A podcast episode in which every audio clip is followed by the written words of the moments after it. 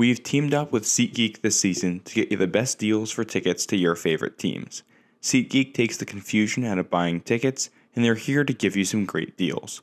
Get in on the fun and head over to SeatGeek, download their app, and use code NCAA Hoops Digest for $20 off your first purchase. This podcast is presented by House Enterprise and in partnership with House of College Hoops.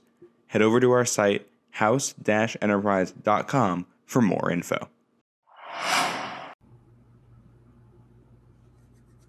All right, we are live. Dinga and DeRosa, House Enterprise, House of College Hoops podcast, joined by Matt St. Jean. Matt, Michael, how are you both? Uh, it's a it's a Friday afternoon, and I'm talking college hoops, so I'm excited to be here. Yeah, I love being here. I mean, there's nothing better than talking college hoops. Uh, bit of a weird last week or so, but you know, we survive, we thrive. Time to kill the game. Yes. Uh, today, Big East preview today. Uh, yeah. We're gonna we're gonna try to preview every single conference, starting with the Big East. Uh, we do have some Big East news before we get into it. Uh, Akok Cook officially entered the transfer portal. Michael, what what's the what's the scuttlebutt on where he goes, and how does this impact Georgetown? He'll end up going to West Virginia. Uh, West Virginia reached. I mean, the story goes that him and Jose Perez went to the same high school, Putnam Science something or other. I forget exactly the name Putnam, of the school. Putnam Science Academy. Putnam Science Academy. I was right. I should have should have trusted my gut sometimes. Uh, but yeah, they went to the same high school. More money, West Virginia. West Virginia is desperate for the roster because of the whole Huggins Eilert situation. Some, I think they lost two guys. They lost were both bigs, so they needed a big. You get a stretch big like Akok. I think it hurts Georgetown from the perspective of I think their best path to almost relevance in the Big East was being able to zag where everybody zigged. And if you have a five like Akok, he can make sure the floor spaced, block shots, all that sort of thing. You'd be able to space the floor and kind of like almost get like a Clingan or a Kalkbrenner or whoever like out of their game in a sense. I thought that'd be their best path. So now you don't have that. Your bigs are Ryan Mutombo and Supreme Cook. Um, that's not great. So uh, I'm assuming they're going to add more spots, considering they have 10 roster spots filled now and nine if McKenna isn't eligible on day one, which he reclassed as late as he did. I feel like that's not super likely. So they're going to end up filling more spots. Just a matter of who and, well, actually, if and who. Yeah. And I think it's interesting because Ed Cooley has kind of become known as a guy who plays his teams through the post and through his bigs. And I think a lot of that, I mean, you think, look at Nate Watson and the Friars a couple of years ago and the way he constructed that offense. So losing a big as talented as Akok Akok is tough when you think that that'd be a pretty strong part of the offense. I will say, though, you go back to earlier Providence teams, and there were a lot of teams in there with no true center, and instead two forwards who would do a lot of the offensive scoring, two smaller guys, uh, Emmitt Holt and Rodney Bullock doing a lot of that work. If you go back a little ways, so strategically, I'm interested to see how Ed Cooley adjusts around this. It's going to put a lot more of the emphasis for the scoring and the defense on the guards for Georgetown because that front court the players have not been all that productive. Uh, well, Supreme Cook's been productive, but not at the high major level. These guys have not been that good in college, and there's also no depth there. You need at least one more body in the post. Oh yeah, they need to get more guys. It's just a matter of who, but uh, we'll get to that later.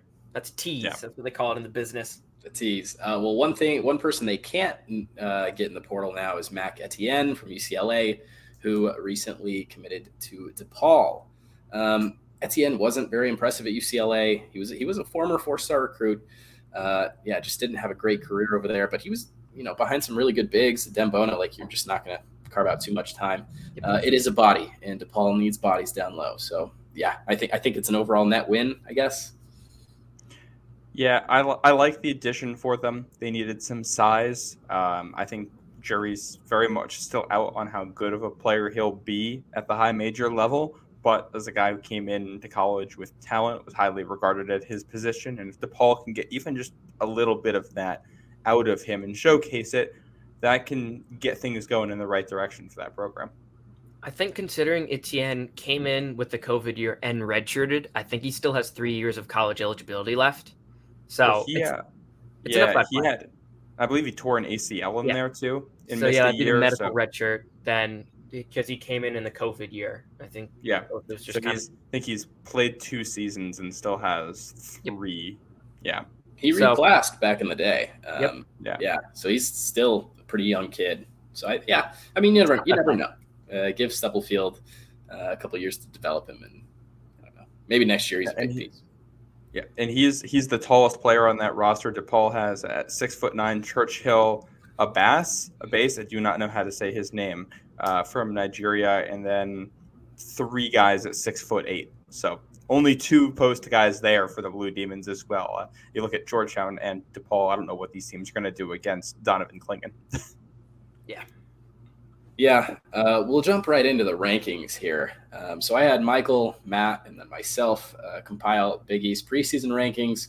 Um, and then uh, if you, let's say uh, the if you had somebody, if you had Marquette winning the conference, they would get one point. If you had DePaul getting last, they would get 11 points.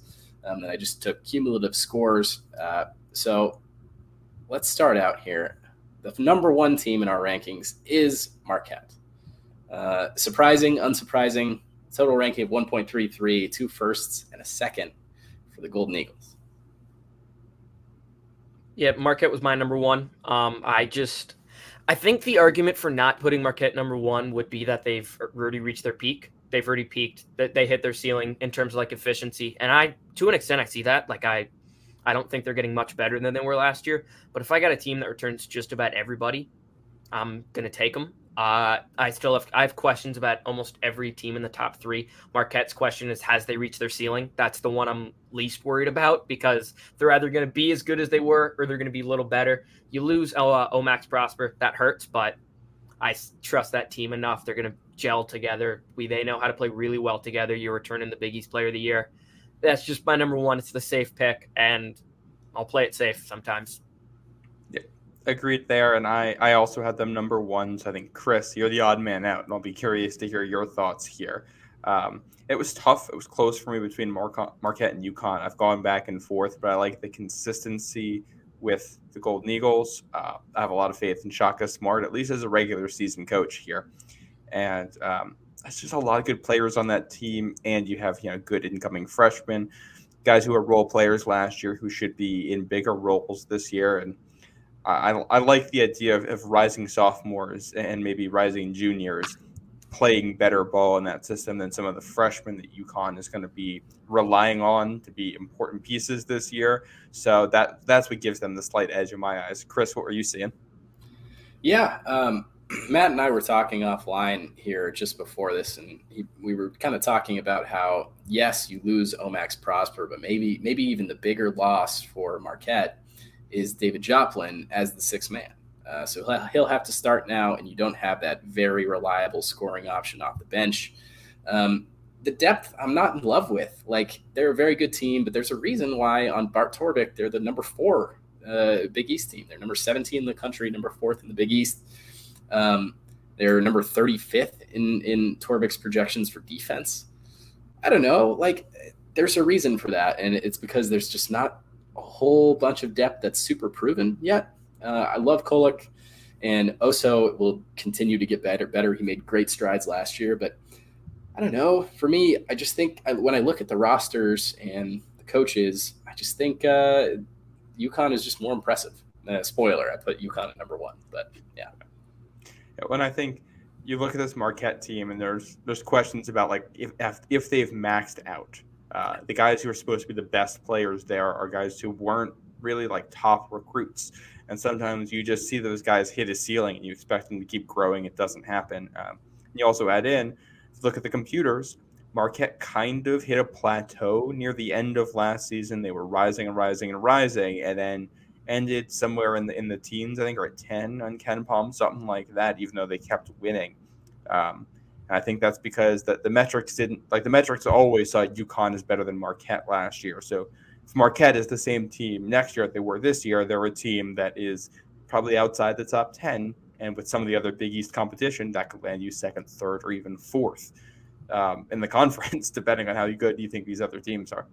Yeah, uh, I could see any. You argue any of the top three being number one. I just think Marquette's the most consistent, and the question we have with them is, have they hit their ceiling? If they have, plus the loss of Omax, that you lose a lot defensively, particularly with Omax. That you lose a lot of like the switchability you're able to do.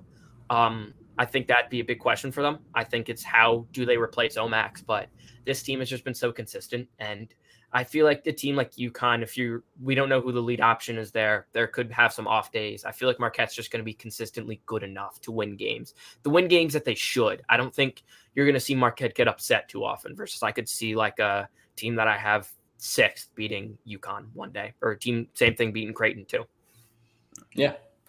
Um, okay. Well, we can move on down here. Um, I will zip through this because I don't think anyone's going to be surprised. UConn number two here in our rankings. Um, yeah, the Huskies are they're just going to be really good. The the question becomes, you know, Stephon Castle and a couple of these younger guys, how good and how quickly will they adjust to the Big East style of play? Um, also, I think you know Jordan Hawkins is not replaceable. Mm-hmm. Like shooting wise, they, he bailed them out a whole bunch, and uh, so I don't know. Uh, UConn still is a bit of a question mark, but undoubtedly to me a top ten team in the country. Yeah, and they also, I mean, you lose Adama Sanogo. For as good as Donovan Clingan's going to be this year, they had two of the best bigs in all of college basketball last season. So no matter what, you always had an elite player at that position. That's not going to be the case this year, and that means you're just there's going to be like five minutes out there every game where they're just going to be a worse team than they were last year, and there's no doubt about it. And uh, yeah, they dropped a second for me. They're a national title contender, uh, especially if everything goes right. They they could be the number one team, kind of wire to wire again in a lot of ways in the computers if everything goes right for them. You just you need to see it actually happen with those young guys. Yeah, I think my definitely big question with UConn is who's the lead offensive option because I don't think Karaban or Clingan are necessarily lead options. Spencer the one thing Spencer really struggled with at Rutgers was when he had to be the lead option. They went to Derek Simpson because Spencer just could not handle it. That was the one thing he could not do. And um, so is it Castle? I think Castle's good, but I don't know if he's ready to be the lead create option yet, at least on a top 10 team. I think he's good and I think he can do that, but I don't know if he's there yet. And Tristan Newton also isn't a primary scorer. So I feel like you just don't have the same scoring punch that you had with Hawkins. You don't have the leadership you had with Jackson and the same scoring punch and interior play you had with Sanogo. Uh, that being said, though, I took a national, uh, not a national player of the year future, a hundred to one. I got on DK. The line is way off now. I took Donovan Clingan. Is that? I want to see your guys' thoughts on this before I share what I'm thinking. Is that a good bet? Hundred to one. I, Absolutely. 100 to 1 yeah. on Clingan. Yeah, I think so. Well, and like I think if anything, my concern with it is that with Zach Edey last year and then how things went in the postseason, you may have voters who are biased against the big man and maybe looking at a guard, but like Donovan Clingan, uh, Sam Vecenie, I think uh, he had Clingan as the top NBA prospect in the Big East, and with his size and ability, like we've seen him shooting the shooting the three ball. We'll see if that actually translates to real games here. But if he can do that and he's playing you know, 30, 35 minutes a game at that level with that same efficiency that we saw last year, he'll be in the conversation and he might well end up being the Big East player of the year. Yeah. Um, one quick question for you guys here. Uh, Torvik has UConn 14th in offensive efficiency for this next year. If I bet one of you that they would be worse than 14th. Would either either of you take that? Depend depending on the line, because I think I think something mm, not even. Um, I think their offensive numbers are going to be worse than than 14th in the country. So then it's like, well, if you don't have an elite offense, then I mean, shoot, I don't know. I don't know if they can win the Big East. So it's it's tough. This this conference is just a jumble. Yeah, I think the one thing I'm worried about with this team is who's the lead option, and the one thing I'm worried about with my national title, uh, my national player of the year. I don't know why I said title twice. Is I feel like just those awards are kind of narrative based, and you want to vote for the guy who scores a lot of points. And I don't think Clingan's going to be the leading scorer on this team. Like if he, he'll give you 13 and eight in legit defense or something like that, right? I don't know if that'll be Edey who will average 21 and 10 guaranteed, even though Clingan might be the more impactful player per se something like that. That that'd be my one worry with it. But uh, well, I saw yeah. hundred to one, and I bet.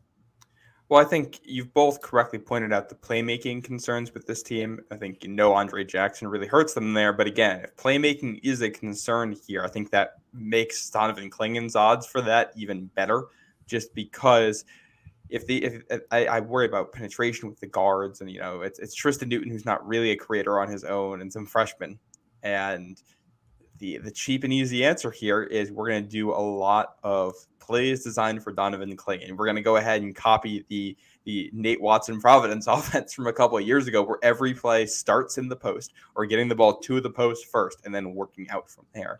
And Clingan, I think, can be excellent in that role, can score 20 a game in that role if that's what you're asking him to do. And then off of that, that gives you the the kick out options to Spencer uh, and the Karaban on the outside to work things. So I think that can be good enough to be an elite offense in college basketball. Again, if if you're getting it's really like your, your three, four, five, if you're getting the production that you think you are in the lineup, then this can be a top 14 offense easily. Yeah. Um, okay, well, we'll move on here. Well, uh, I, I have a question here. Yeah. I saw UConn at 2.33 in that average. Did one of you have UConn not in the top two in the Big East? I don't know. Yeah, well, I guess we'll see. we got Creighton at 2.66. And here is why. Okay. Here, here is why this isn't a biased play from Chris. Um, their shooting is going to be so much freaking better than last year.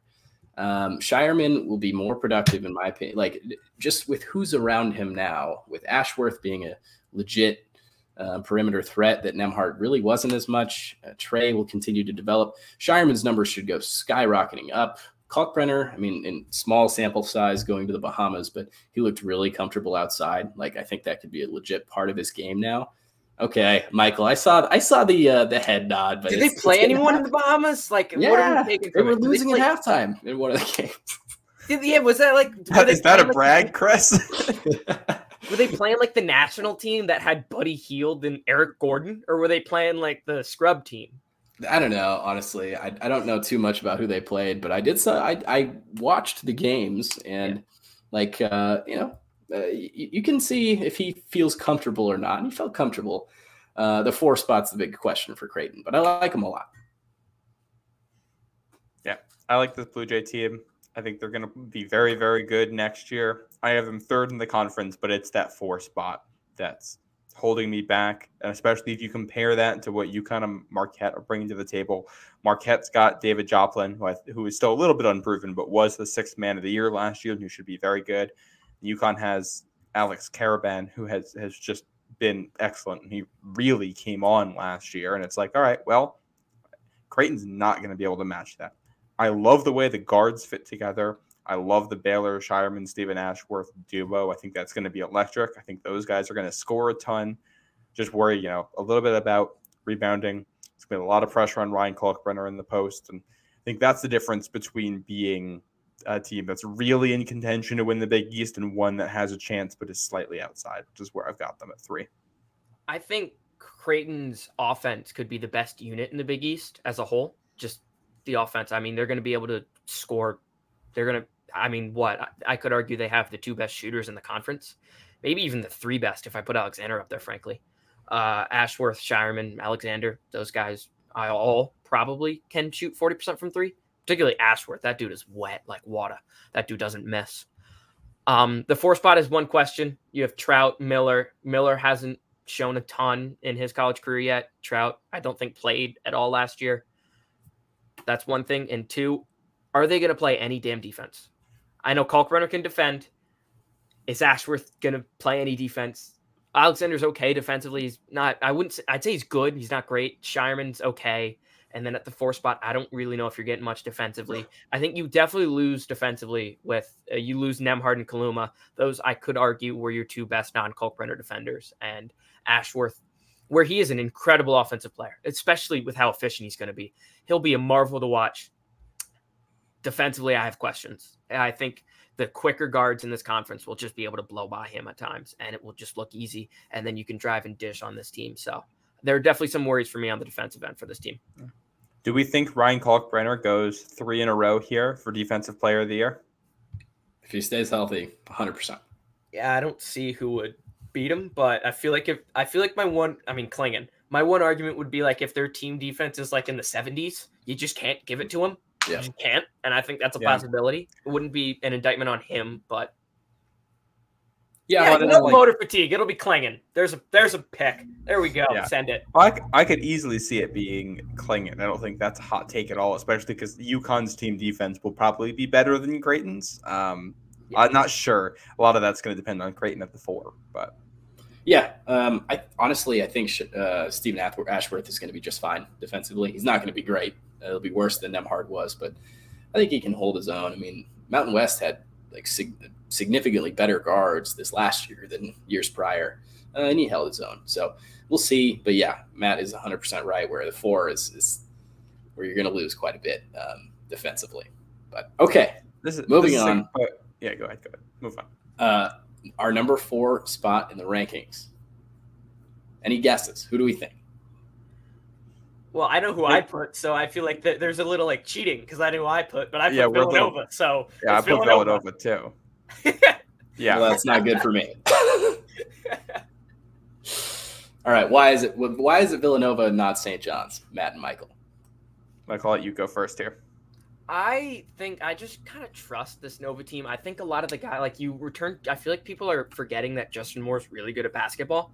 Like I, I guess because he was hurt and then he came back and Nova just kind of whimpered like they're like, oh man, that guy must suck. It's like, no, no, he's really good. Um, I don't know why people seem to forget that, but he is. And I love the addition of Tyler Burton. I think he is someone who should be on maybe like late second round NBA draft radars. I think he is really good. He is he's able to score in every spot on the floor, and I think his addition will that's going to be a really switchable defensive team too. They're going to be hard to guard in spots.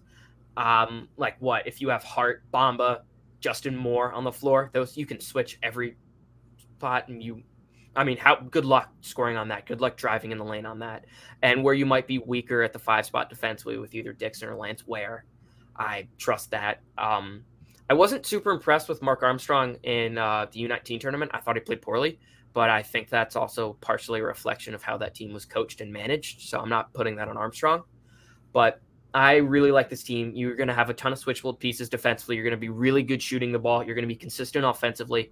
And where my questions with this team are coaching and, I mean, defensively at the five spot. I think this team's uh-huh. really being not talked about enough for how talented this roster is. I could argue this is a top 15 roster. And if I if I had more faith in Coach Neptune, I would probably put them third.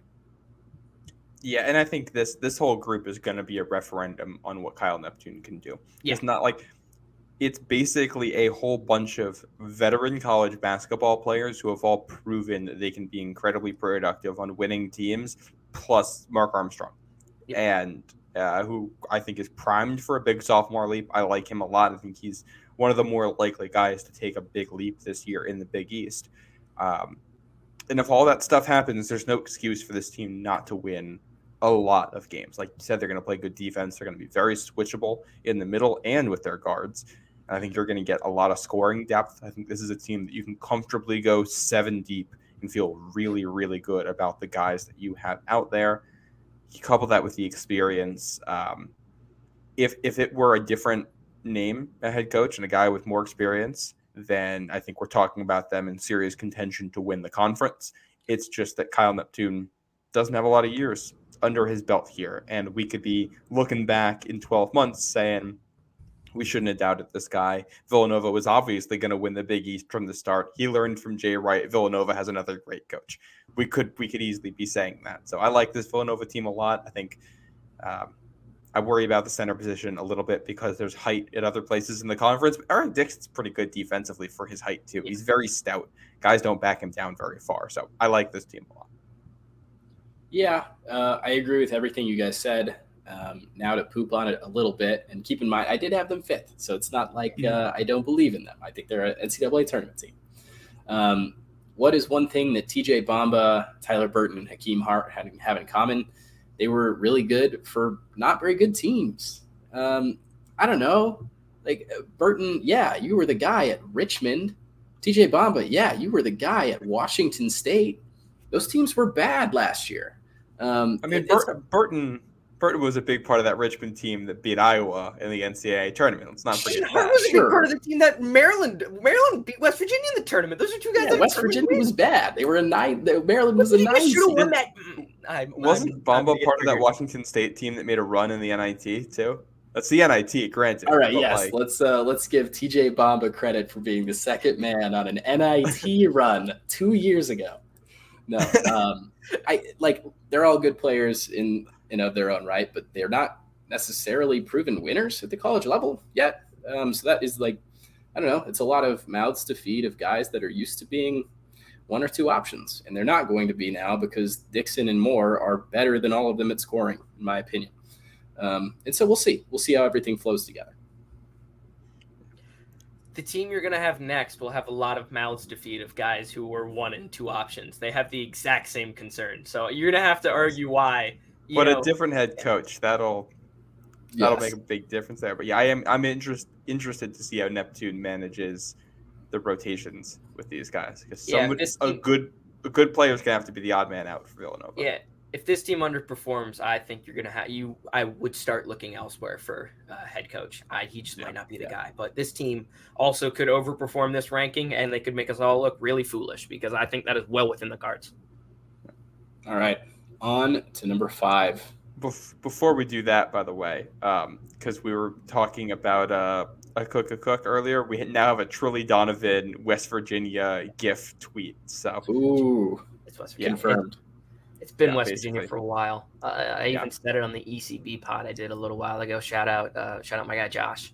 Uh, yeah, those bastards. Uh, they stole our guy. Um, we'll talk about some other options when we get there. There's another tease. Yeah. I'm so good at that, dude. I mean, come on. I'm learning on the job here, man. Woo! You're a good tease. Uh, on number five, St. John, St. John's Red Storm. Michael, this is all you. Johnny's, yeah, slick Rick, baby. Uh, this team is really talented. Like I think one through five, they're incredibly talented. Uh, Sim Wilcher is a just freshman I'm really high on. Jordan Dingle, I'm not going to say anything about him. Chris has got that. I'm not stealing his thunder. Um, I, I, I respect my limits. Yeah. Joel Soriano, um, double double machine. Was he second nationally in double doubles last year to Zach Edey, or did someone else jump over and get second place? He's top three for sure. I forget a few top seconds. Three in double doubles. Like yeah, uh, that guy's he's good at basketball. Let's just put it that way. Um, definitely the little worry is too many mouths to feed. Um, like I don't think Ledlum really raises their ceiling a ton. I think he's a very good player. He'll be very solid in his role, but I don't I don't know if I'd call him like great or elite. He'll just be very solid.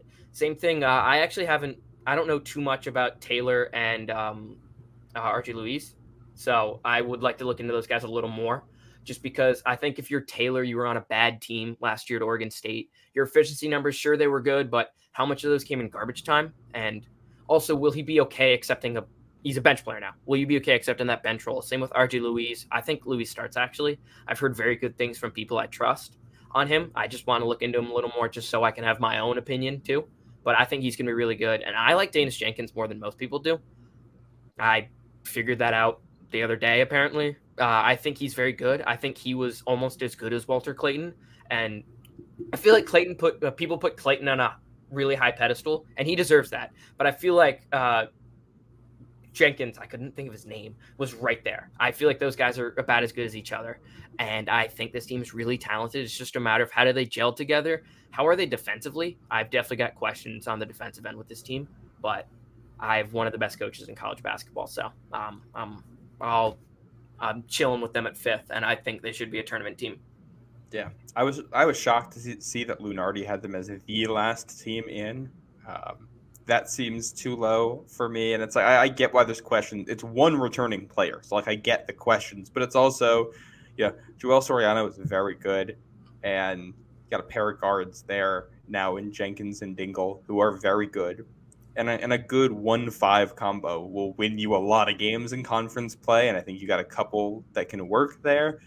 And then you got one of the best coaches of all time who never has bad defenses and a lot of veteran players there's no way this team is going to be bad. I think it's going to be competitive all season long. Should win a lot of games. will easily be a tournament team as long as nothing bad happens in non-conference play and if everything comes together correctly. Uh, they'd be a long shot, but they could, you know, be in contention for winning the Big East and could absolutely win the Big East tournament. Yeah. Um, all right. Yeah. Now time for me to wax poetic, poetic about uh, Jordan Dingle. I genuinely Dingle. think he could win uh, Big East Player of the Year. I really do.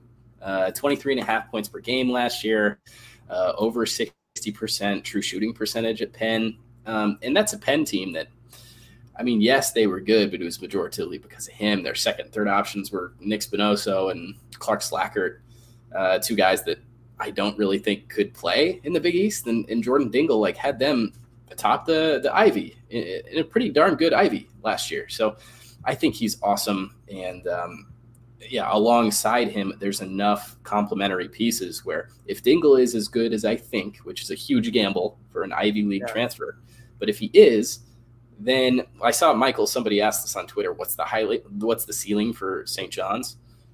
Really fucking high. like I think yeah. two or three in the conference. I really do. Yep. Um, if everything pans out, because you have, yeah, like both of you said, you have the, you know, arguably the best coach in the conference slash country. Um, and then a pretty intriguing roster with you know a couple of guys that are looking to improve draft stocks from from their mid-major levels. So I'm, I'm excited to watch St. John's.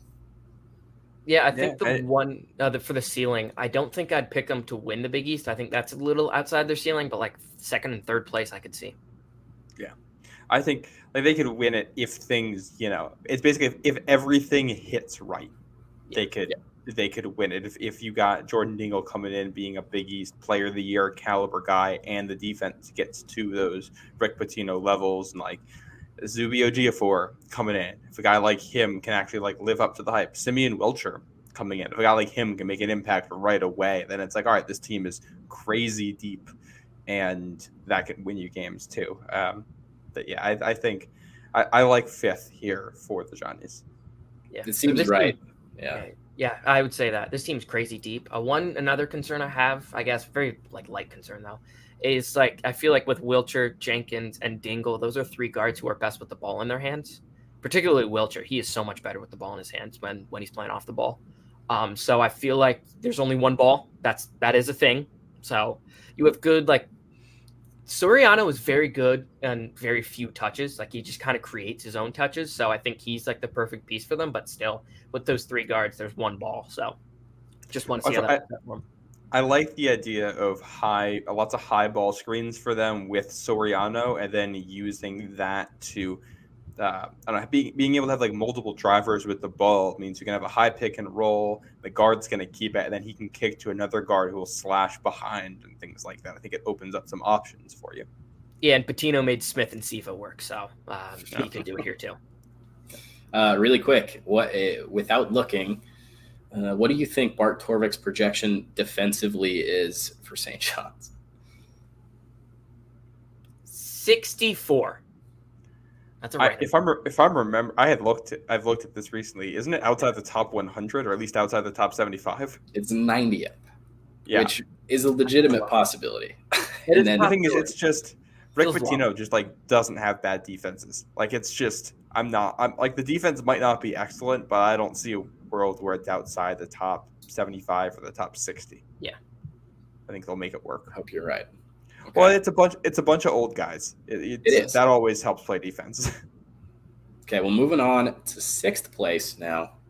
Um, here's where it, it's kind of interesting. There's a group. We had the yeah the top four, and then we have a group of three. St. John's being first. The second one, Xavier Musketeers.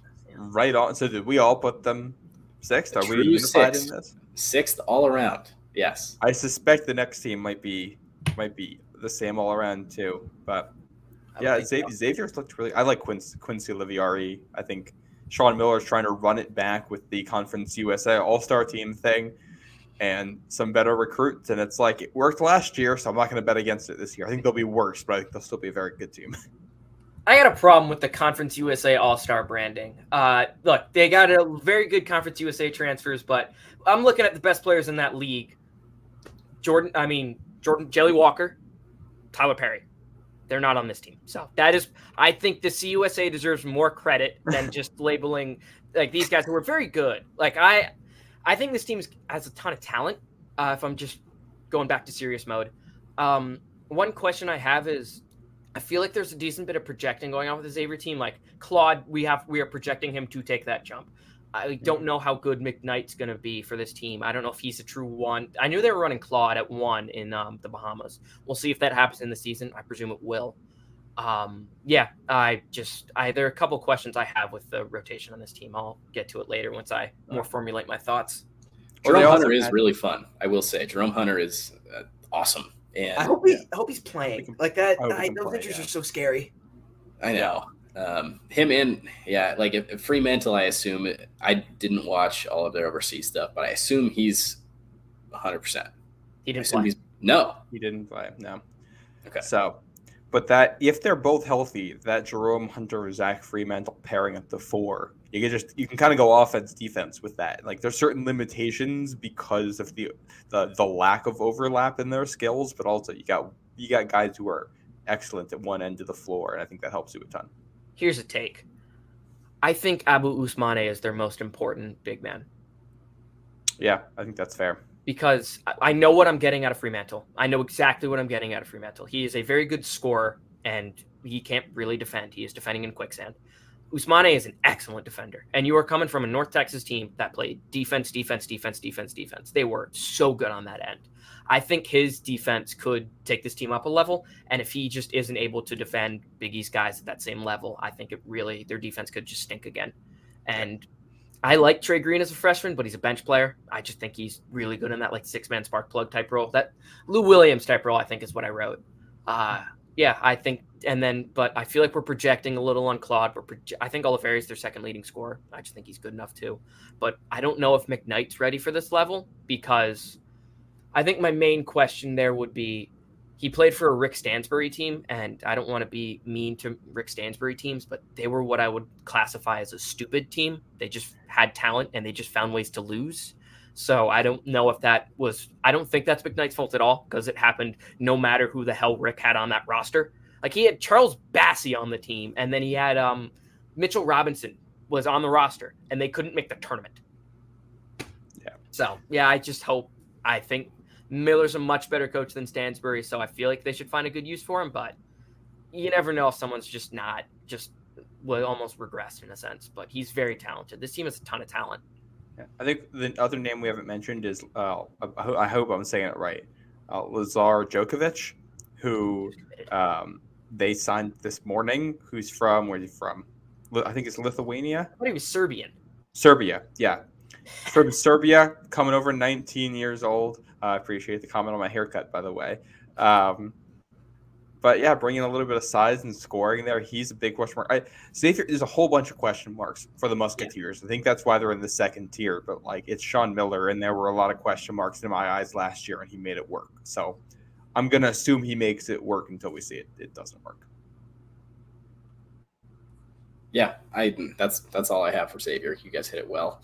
Um, as Matt predicted, a true seven for the Providence Friars. Um, yeah. I do think this is the right order order of the two of them, Xavier and Providence.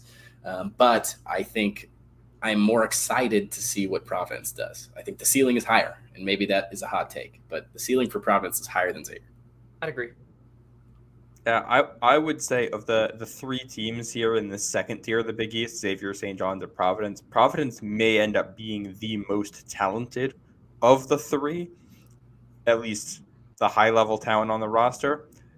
The question is the coaching. Kim English is a guy who's kind of been a media darling for a while, and everybody around him absolutely loves this guy. It's why he doesn't stay in one place very long. He keeps getting promotions because people love him.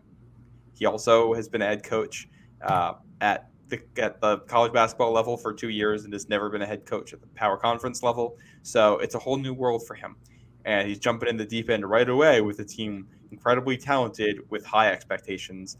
I'm curious to see how things get balanced. They're already talking about spreading the floor more. Um, I, like the way this team comes together. You're just you're relying on Jayden Pierre taking a jump. You're relying on Corey Floyd Jr. taking a jump. You're relying on Garwey Dual being what some, including Sam Vecenie, have said about him as a, a possible one and done type talent.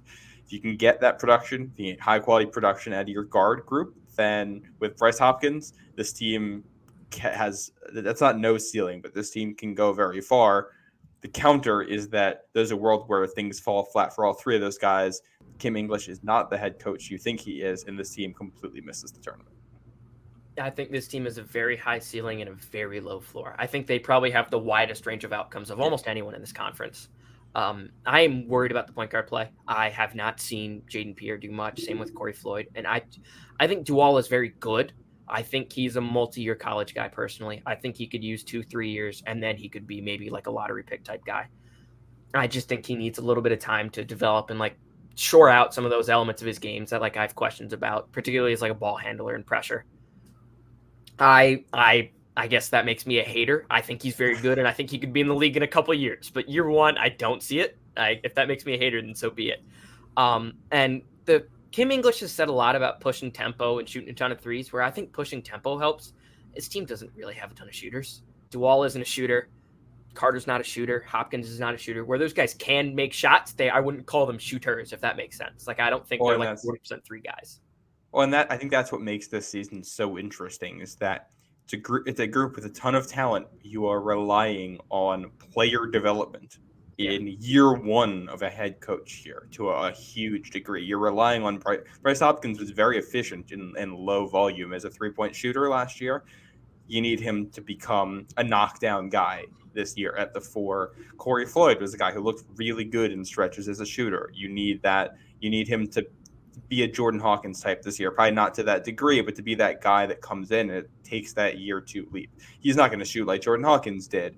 Uh, I don't know if he has that ability, but a guy who can just hit a ton of those shots. And Garwey Dual, like Sam Vecenie, loves his shooting. And a lot of people have said that it has improved since the last time he played.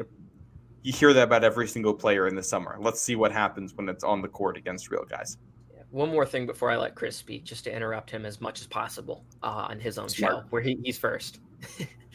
uh, Kim English hasn't coached a good offense at George Mason, and where I said Rick Stansbury and Western Kentucky were the captain of the stupid teams, I think if you looked up a stupid team in the dictionary, it would show whatever team Rick Stansbury is coaching. Kim English at George Mason, those teams made some just mind-numbing mistakes down the stretch. It's just like how this team you saw like the ceiling in that team. Like they beat Maryland, like they smoked them, and it was awesome. that was like a Kim English's fourth game ever as a head coach. Oh my god, they smoked them. That was so electric. Oh, that was awesome.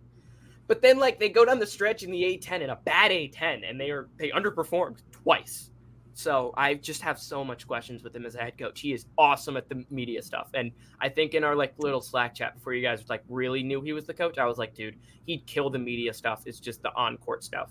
And he's a really good recruiter too. He's an excellent recruiter. It's just turning stuff. And he's had. I mean, he didn't have great offenses at George Mason. They also had a lot of their best scorers hurt this past year. So it's it's very tough to evaluate him as a coach. Uh, Chris, I am going to add one more thing before you go here, um, because I think it's important when you look at the schedule for the Friars too. Providence opens. You know, you got your two bye games at home week one. Week two of the season, games three, four, and five for Kim English as head coach of the Providence Friars home against Wisconsin, a team that could be in the top 25 for that game. A neutral site game against Kansas State, a team that we saw make a run last year, and then a game against uh, either Georgia or Miami on neutral site. He gets those three games in a six day span in his second week. I think we're going to learn a lot very early on in his tenure about what the Friars look like, what he wants to do, and, and how put together this group is. Chris, I'm going to interrupt you one more time. Go ahead, Go ahead please. Josh Oduro is good at basketball. Yeah, no, I was so surprised nobody mentioned Oduro um, the whole entire time. That was I was set up so well, but no, never mind. Uh, no, Oduro and uh, and Hopkins as a one-two punch of like athletic, physical, big forwards is going to be awesome. Like really fun to watch, and they're going to clean up the board super well.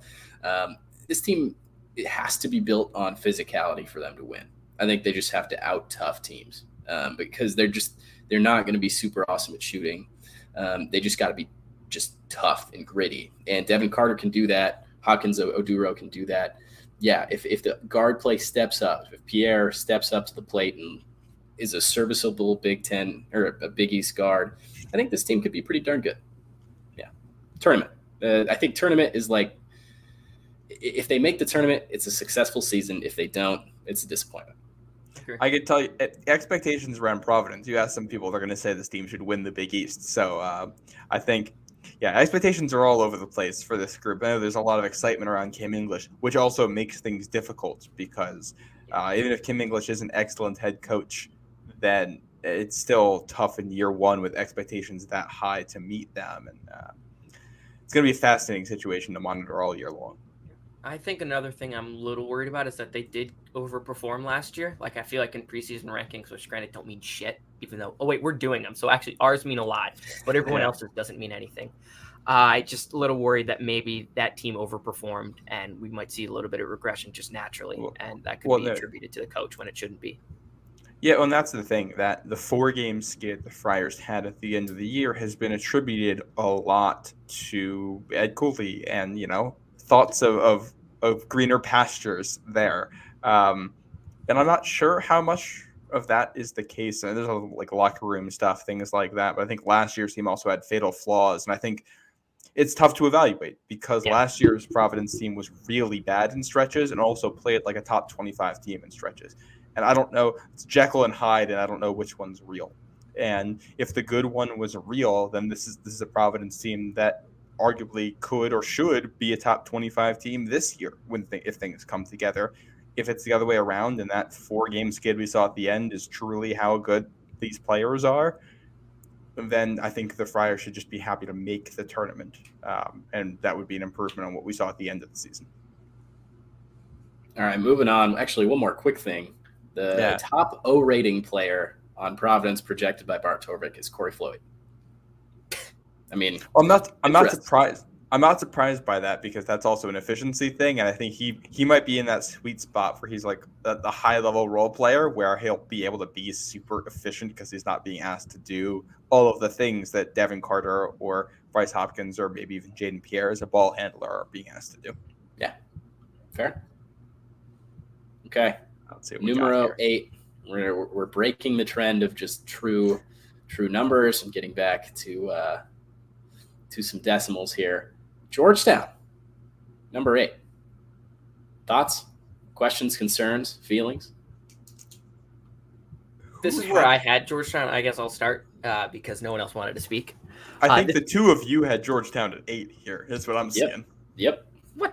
Okay, we'll get to that when you speak. I had Georgetown at eight. I I'm very high on Jayden Epps. I will have a write up on him coming up soon. I've looked at a lot of it. He is one of the best downhill guards I've ever seen for a freshman. I think he was underrated in that recruiting class. I think he is really, really talented. He gets to the lane so well. He is so crafty. He has so many different ways he can get to the lane and finish. And truly, I think he is someone who could average 15 points a game. I think he is one of the best few guards in the conference that no one is talking about. I think he's really, really good. And when I look at the rest of this team, I think when you have someone of that talent who will finally be used properly, because Brad Underwood did not want him to like score.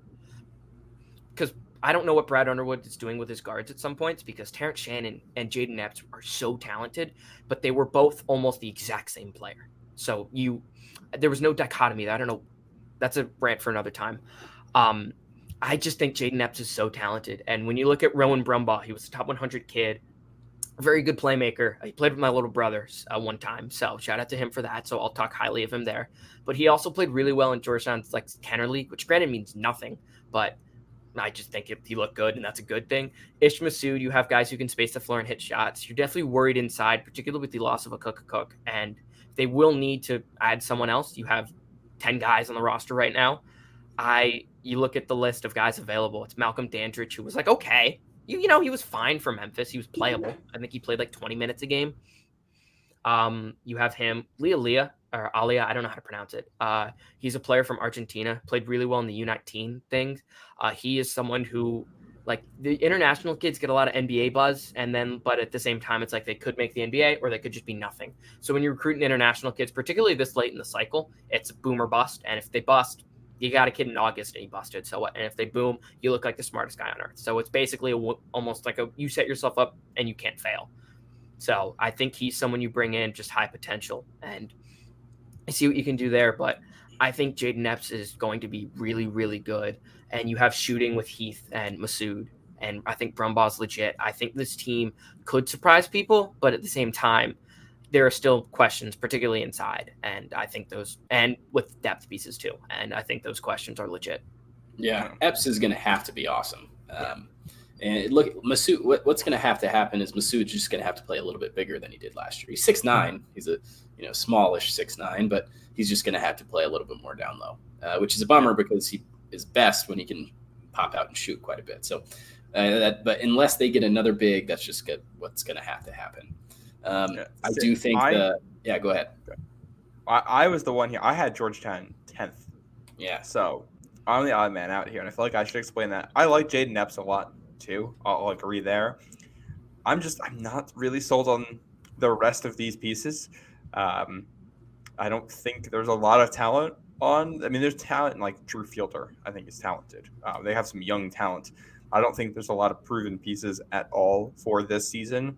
And if you come into the Big East this week at the center spot and with this much depth, uh, this is the roster we got on August 11th. Will this be the roster in two, three months? Probably not uh, when the season starts. But if we're judging based on what happens today, even if they're adding random bodies, I think they're really going to struggle in the paint. I mean, I like Ish Massoud, but he's like a role guy to me. I don't think he's like he was he was a role player on a good Kansas State team last year, and I'm not entirely sure how good he's going to be thrust into a much much bigger role here for Georgetown. They might be asking him to be the second best player on this team right away, and I don't know if he can do that. And after that, I I, I have have a lot of questions. Like just like Wayne Bristol and, and Jay Heath and Dontrez Styles aren't guys that are moving the needle for me. Supreme Cook has been productive, but as a, a, a high major starter, or high major big minutes guy, I'm not entirely sure. Ryan Mutombo hasn't done much, and that's all of their experienced players. That's all of them. So I I think it's going to be Epps and a whole lot of guys who are just okay. And Ed Cooley's a very good coach. I think they're going to be well coached, and that's going to make them better. But I think you know you can only do so much with the the players you got. And if you're Georgetown, you're already kind of looking forward to 24. Ed Cooley, man, uh, that yeah, that he is the reason I had him at number eight. Uh, after talking about it with you both, maybe I would move him down to nine, but I just don't love any of the teams eight through eleven uh, in the Big East. I think it's a really, really great conference, one one through seven, and then eight through eleven is, mm, eh. Yeah, well, I think you go back to like Ed Cooley's early years with the with the Friars too, and there were a lot of a lot of teams with elite guards and very few wins. Yeah. And I feel like we might see something similar where it was, you know, Bryce Cotton and then not a whole lot else and four wins and in the basement of the Big East. And I feel like that's kind of where Georgetown's going to be starting here. I think you said proven players, and for the most part, I agree. I think Jay Heath is more or less proven. That is a guy who has averaged double digits, efficient double digits in the ACC, Pac 12, and Big East. I think that's exactly what you're going to get out of him this year. He could be probably like a third scoring option, we'll say, if Massoud is two, which you recruit yeah. Massoud. Massoud would have gone to a mid major unless you offered him a bigger role. So he's going to have a bigger role. And apparently, uh, Cook wasn't particularly happy with that. I can't confirm that, but that's just what they say. Um, I feel like, I don't know, I'm really high on Jay Epps. I think he is someone who will really surprise people. I I think he's special. I there no, are not I, many guards who can get to the lane like he can. He he is so good. Just controlling. No, and I think he's fouls, all that. No, no. I, well, I think he's excellent. I think the counterpoint to that is that like look at DePaul last year and how good their guards were in stretches and how well they played and how much the team still struggled because the the Big East is really really good. And um, I think you look at DePaul last year and really good guard play with a weakness in the paint is not a good recipe. Well, DePaul also couldn't play a lick of defense, and I hope this team can yeah. play a lick of defense. Yeah, but Michael, I, I, I feel I, like uh, I feel like Epps is going to be your last year's Mike Miles. Like I feel like that. Well, Mike Miles is so good. He does not get nearly enough credit. Oh my god, um, undrafted? Are you kidding me? Okay, oh that's my, my bad, listeners. That's my bad. Awful, I shouldn't have done that. Awful. Uh, yeah, Jayden Epps is a star, and uh, there'll be another kid I'm talking about in the next team who uh, I think is going to be a star as well. Maybe not this year, but down the line. Is it the next team? Mm? Oh mm? no way! Oh uh? no. Never mind. I stand corrected. So this is uh, this is interesting because I, I had Seton Hall at eight for me, um, and the thing, Chris, I don't know if you have Bart Torvik up at the moment. I don't. I don't know if you can reference these numbers. Bart Torvik is very high on Seton Hall for next year. I believe it has the Pirates ahead of St. John's in the projections, which I think is too high. But it's a group that should be a lot more bought in than the group we saw last year. And I have questions about the defense, but Shaheen Holloway always gets it. I do not love their paint players and, and their guys at center. But outside of that, I think it's a Seton Hall team that I think should be very solid.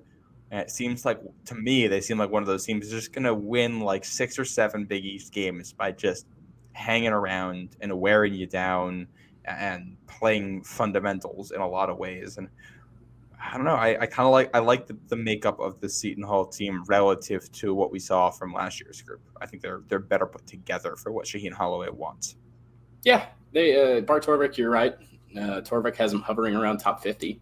Um, I yeah, I'm I'm with Matt. I had him above the last two teams on the list here. Uh, the roster, any roster with Kadary Richmond, I'm going to be pretty big fan of. He's just so good both on both both sides of the ball, offensively and defensively. Uh, Addae Wusu um, from St. John's is a pretty good addition, I think. Uh, he gets yeah. out of a, kind of a broken system at St. John's, and uh, Shaheen Holloway, I think. R.I.P. Mike Anderson. Right. Yeah. So I, am I'm, I'm kind of curious what happens with that.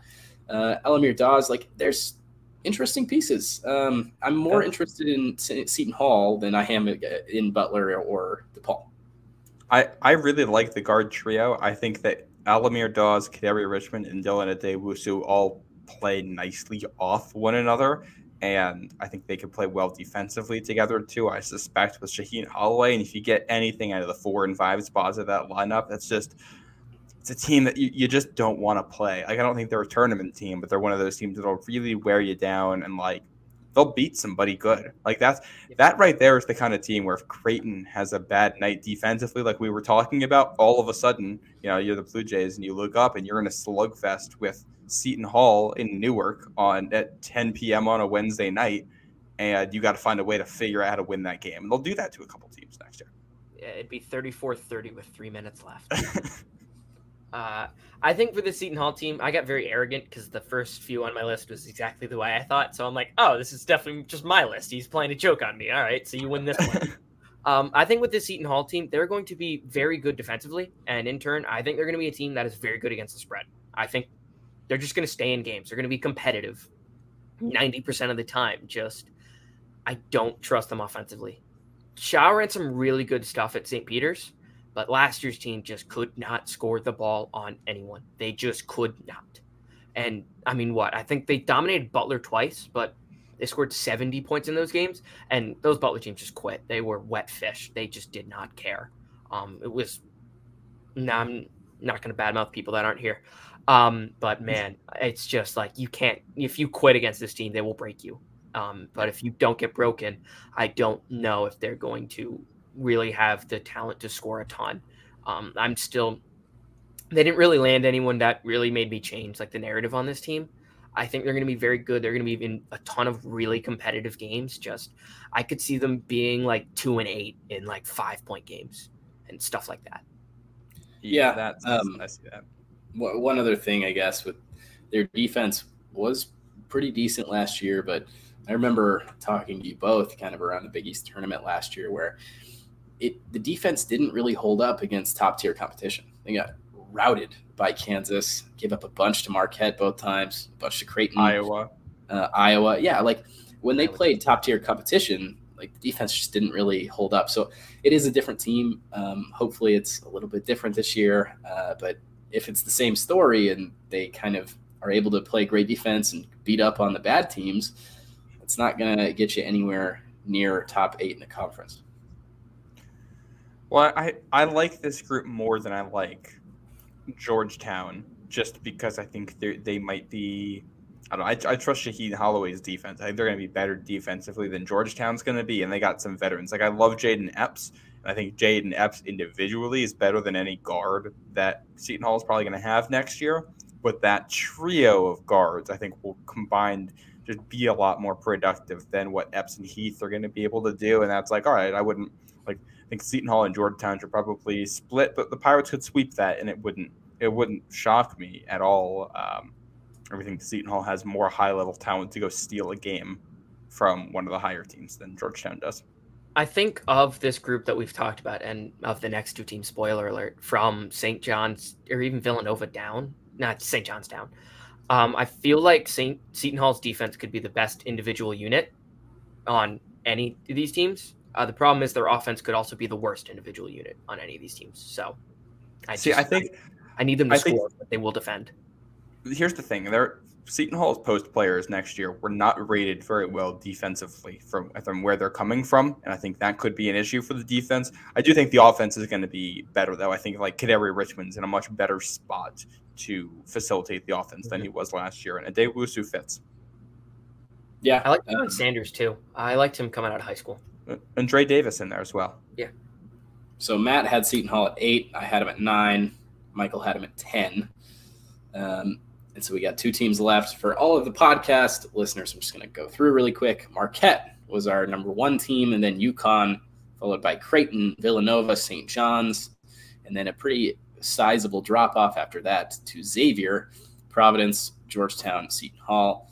Two teams left. The next one in penultimate team is the Butler Bulldogs.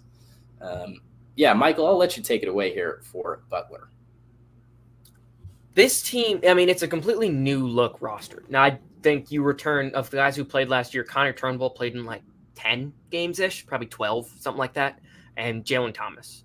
I'm definitely a little worried about this team inside, particularly in this conference. And Jalen Thomas isn't a guy who can space the floor, but they should be, they at least want it more. And I think that really matters. The last year's team, sure, they had some individual talent. They did not give a shit. They didn't give a shit. That season was dead when they got smoked in by Providence. Season was dead at that moment. They stopped caring. There was no team chemistry, nothing. They they were dust at that point. It was it was pretty embarrassing. But um different look team. They're gonna care this year. And offensively, I think Telfort's a decent lead option. And you have like guys who can actually hit shots this year. Uh DJ Davis is an excellent shooter, like 40%, and he's coming from a winning program. And I think that winning culture really helps at Butler because you had him on a good team. Jalen Thomas was on a Georgia State team that I loved, and I talk about every chance I can. I don't know why I talk about a team that ended up being a 16 seed two years ago as much as I do, but I do. That's that's my life. I just think, and you Posh is the lead guard. I'm definitely a little worried about just shooting outside of Davis and Finley, who I'll talk to. Why I think this kid's a star. Um, also, shameless plug, uh, space Saturday, uh, Sunday, be there, be square. Uh, with Finley, he'll be there. Uh, Finley, I genuinely, he's a star. I think this kid is special. I think maybe he won't be on day one, but there are not many guys who can shoot the ball like he can. He is good in space, but he is a dynamite shooter. You give him an inch, and I swear that kid will wet it in your face, and he will not bat an eye. He will have a game where he plays against some really good team, and he shoots. You're like, all right, it's 25 points on seven of nine from three, Butler stays competitive in a game they absolutely shouldn't. Kid is special. He is special. And yes, I saw you a little laughing. That's right. Haha. I'm like I'm cheeky with it. Ha! You never know when Michael might throw in a double entendre. Whoo! But seriously, that was a terrible bit. I'm sorry. Uh, he is special. I think, and I think if he's as good, he can raise the ceiling. And to a guy who I've heard good things about. Granted, part of the good things could be like maybe you're not going against great competition yourself, but I think I could argue that uh, Gusto Cassia, if Butler overperforms this um, expectation, this preseason ranking, yeah. whatever, it will be in part because of him. He is seven feet tall. He's 21 now for a freshman in college. Sure, um, but he he looks to be athletic, very athletic. He can jump at the gym. It's just a matter of can he do enough to stay productive on a basketball court and get legit minutes. That'd be the question. But if Butler performs this expectation, it's because he's legit. Um, there are definitely some worries with this team, but I I want them to be really good. So maybe that's why I ranked them above Seton Hall. And you guys can fight me now. Well, I, I had Butler over Georgetown in mind for similar reasons. I think I think this team has a little more depth of talent than Georgetown does. I think it, it, like kind of like the third, fourth, fifth best players on the team, they're going to be better. I like Cassia too. I think that's a good addition, and it's it's year two of a culture build here for Thad Matta, and I'll just bet on that over year one for Ed Cooley. These things can take time to build. So of these, and I think it's to me, I think Georgetown, Butler, and DePaul are all kind of close here at the bottom of the Big East. Um, I'm gonna. I'm betting on Th- Thad Matta is the best coach of those three teams, so I, that's why I had Butler ninth for me. Okay. Um, yeah, I just there's no pieces outside of DJ Davis, I guess, um, and maybe Posh because he's kind of fun. Um, that intrigue me a whole lot. DJ Davis, by the way, I think could be actually pretty good. All Big West guy at UC Irvine, uh, pretty darn good shooter.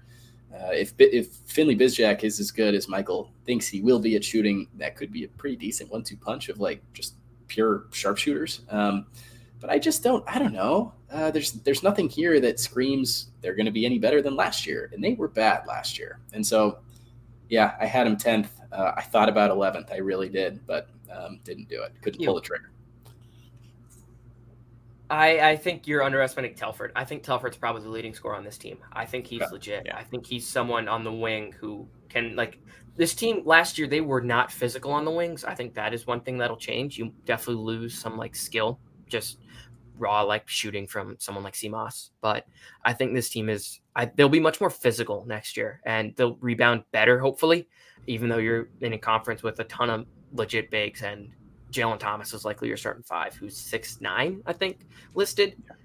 But I think Telfort on the wing is legit. I think he's someone who's very good at getting to the bucket. All right, jumper, nothing special, but I think he's a physical presence, and I think he could average. A, I think he could lead this team in scoring. Yeah, well, I I like all these teams at the bottom of the Big East for the most part. I think to be more competitive than they were last year. I think the only concern then becomes where do the wins actually come from because I don't see Butler, Georgetown, or DePaul beating UConn or beating Marquette or beating Creighton or maybe even Villanova or St. John's, depending on what happens. Uh, I think those are going to be tough wins to get. There's only so many wins to go around in conference play, and I think some of these teams might perform better, but you're going to have to you're going to have to see some of that growth in non-conference play right off the bat. Yeah, yeah, I agree. Okay, um, no surprise here. DePaul with a true 11 rating. Everyone had them That's last.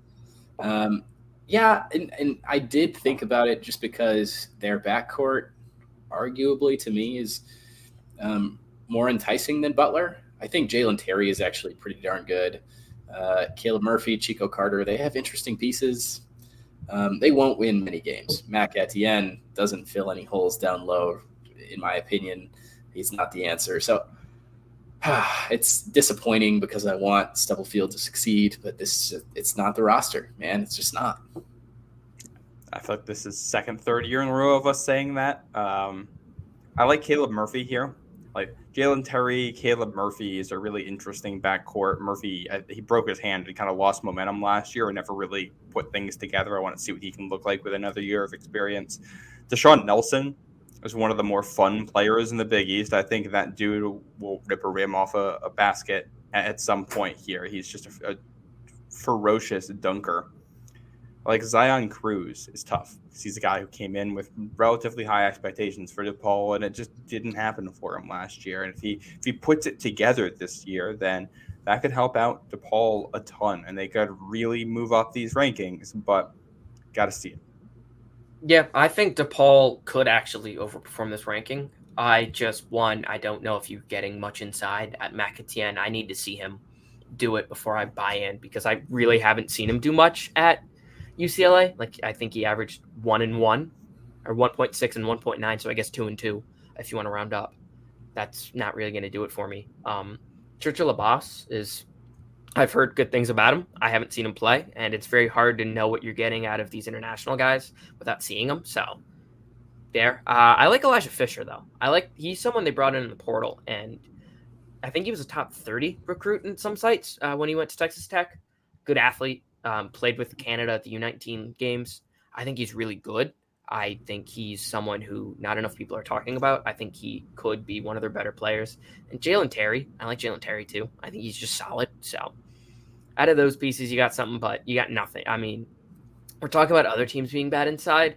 You got a guy who averaged two and two. He's he's a ceiling guy, and if he Mac hits his ceiling, that changes a lot. But He averaged two and two. I, I, just I need to see it before I can really buy in, and I need to see DePaul be good before I can buy in because at least with Georgetown, like you were given like they've been terrible the last few years, but you were given like change. There's something different happening. Same with Butler. They were terrible last year, but there is change at DePaul. It's a lot of the same guys, really. So it's and you lose Nick Ongenda, who was you you lose. It's a lot of the same guys except for the key players when you did win games last year, and it's you're the momentum that DePaul is trying to ride is the 24 hours where they they have the blocked shot against Seton Hall to advance in the Big East tournament, and then what 20 25 minutes against Xavier in that game before the wheels fell off.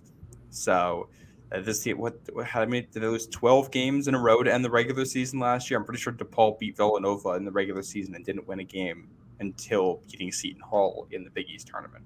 If I have that right something along those lines. So yeah, yeah. Thing, things did not end on a good note. Well, they, they ended on a good note, but everything before that was bad. Before that, right? Yeah. Uh, I guess uh, two other things with them. Jeremiah Oden comes from Wyoming. Wyoming was just such a shit show last year that he was pretty good two years ago. Uh, and like Wyoming, I that was one of my massively bad takes last year. I thought Wyoming could have been really, really good, but didn't work out. Um, Ethan Anderson, Jake Kyman, Max Agbonkpolo, all three of the, the, California transfers all leave like mid-season. Um, so and Wyoming was. And they go a little done. down too. Those were guys we were really high. Like you're like, yeah, you're like, all right, Wyoming could be something. Nope. Right. So uh, maybe he gets back to what he was a couple years ago. In which case, I think he could um, carve out some pretty good minutes. Question for you both: If you have this roster and you just teleport Nick Ongenda onto it, Still 11th or no? I would jump. I would. I would probably end up with Georgetown 11th in that, and and DePaul okay. above them, just because you know legitimate post player I think helps a lot in this conference with some of the guys you have at the top. Uh, they would not be 11 for me either. And even if they got uh, Isaiah Miranda, I know they were after him. Uh, he was mm-hmm. someone who ended up going to Oklahoma State. He had legit like NBA buzz. Like first of all, if you would have taken Isaiah Miranda at any point in that draft and you are an NBA team, you need to give your head a shake because that kid didn't play a minute in college. And we, he was good in high school, but he didn't play a minute in college on NC State. He couldn't get off the bench. Um, you need to give your head a shake. That being said, that kid has legit potential and you it leaps off the page. So if they even got someone like him, I'd be high, pretty high on this team relative to everyone else. But you're just, it's, I need to see something inside before I can buy in. And I just, I want to buy in. I just can't because DePaul is a team that will like they will be a game where they're like 23 point underdogs or something. And it's like, all right, that's too many points. And then I'll bet it. And then like they'll lose by like 27. Thanks. Yeah. I, I want to I'll make that mistake a couple times this year. I know I will. I, I want to correct myself here. Um, it wasn't DePaul's last win wasn't against Villanova. It was against Xavier. They had a, a stretch oh, where they beat they beat Villanova and number eight Xavier in a three game stretch and then did not win a game for the rest of the regular season, which is just incredible. I, I remembering now, too, the last the last time they had beaten Villanova, like the Patriots were undefeated and headed towards the Super Bowl in like 2007 08 season. That's how long ago that was. So momentum that they got some big wins last year. It just they were so injury ridden that it's hard. Yeah. I think you got to take a mulligan on last year, and I'm not gonna I'm not gonna judge DePaul too harshly for what happened last year because the injury situation. But you also there's no positive momentum with the roster for this year. Now in 2023-24 season, your Patriots could be worse than my Commanders. How the tie had it turned. Hey, they play was that October, early November, and they play each other this year. Sam Howell season, you are so screwed. favored in like two games this year. Oh, you are so screwed that's like one of two games I've had marked down as a sure win for the Patriots. Oh, don't you Ooh. dare, bro! Our defensive, we have like defensive line good, everything else shit. But if you aren't doing a fantasy draft, never actually, you know what? Maybe one of my buddies in my home league is listening to this, so I'm not gonna say it, but don't know what I'm thinking. Left hand up. Left hand up, Super Bowl, baby. Super Bowl, Super Bowl, Super Don't draft Bowl. any Commanders players ever. Uh, Terry um, McLaurin. Um, I got him in my dynasty team.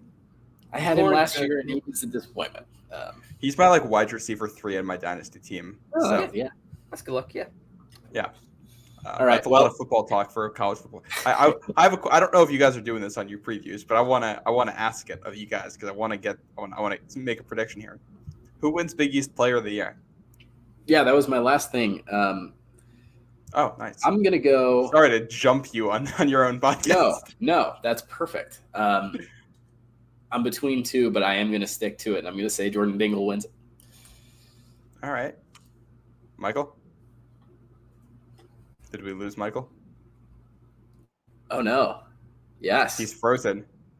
He started talking about the commanders and everything stopped working. That that that StreamYard gods decided, okay, we've we've seen enough. Yeah. Uh, I'm between two players and neither is Jordan Dingle here. Um, my kind of obvious pick is going to be Donovan Clingan. If he ends up being the guy everybody thinks he'll be, I think he wins it. My it's weird. My kind of underdog prediction here is a guy who was a unanimous Big East first team selection last year who's got no buzz at all, and that's Bryce Hopkins. If Providence is good, I think Bryce Hopkins is going to be a huge, huge part of that. I think Kim English is going to get him in space. He's going to unleash that shooting ability. And if he does that, he's a guy who could average 20 and 10 here um, yeah. for the Friars next year. And if that's the case, then I think he'll win it. Yeah, he's right there. Kalkbrenner is right there. I think Kalkbrenner could win it. Um, from Michael here, I got a text that says Donovan Clingan because uh, he wants his bet to hit. So all right, then I'll take I'll take the uh, I'll take Bryce Hopkins then if he's taking Clingan. Okay, it is interesting. The, the, second straight year of the Big East being like, okay, we just mentioned I said Dingle, but half because I love him. Um, the other three names mentioned all big men. Uh, yeah, it's a and big no, conference. And no Tyler Kolek in there, the reigning Big East Player of the Year, who's back. I think he could very well do it. Yeah. All right, Matt. Well, hey, thank you for hopping on here. It's been fun. Uh, anything else? You can you can see Matt Road to the Garden. Um, yeah. What what what what do you got cooking, Matt? Uh, all kinds of Big East stuff at Road to the Garden, the podcast, the website articles, things like that. If you're interested in Patriots coverage too, I'm over at uh, CLNS now. We have our uh, Pats Nation Network podcast, which uh, we had, we did a show last night. Preseason has started. The NFL is here. So if you're uh, if you're listening to this and you're a Patriots fan, you want to check out that coverage, go over there and on Twitter at Matt St. Dream, M A T T S T D R E A M. There we go. Well, for Matt St. Jean, Michael DeRosa, and Chris Tadinga, uh, thanks for listening, and we'll catch you later.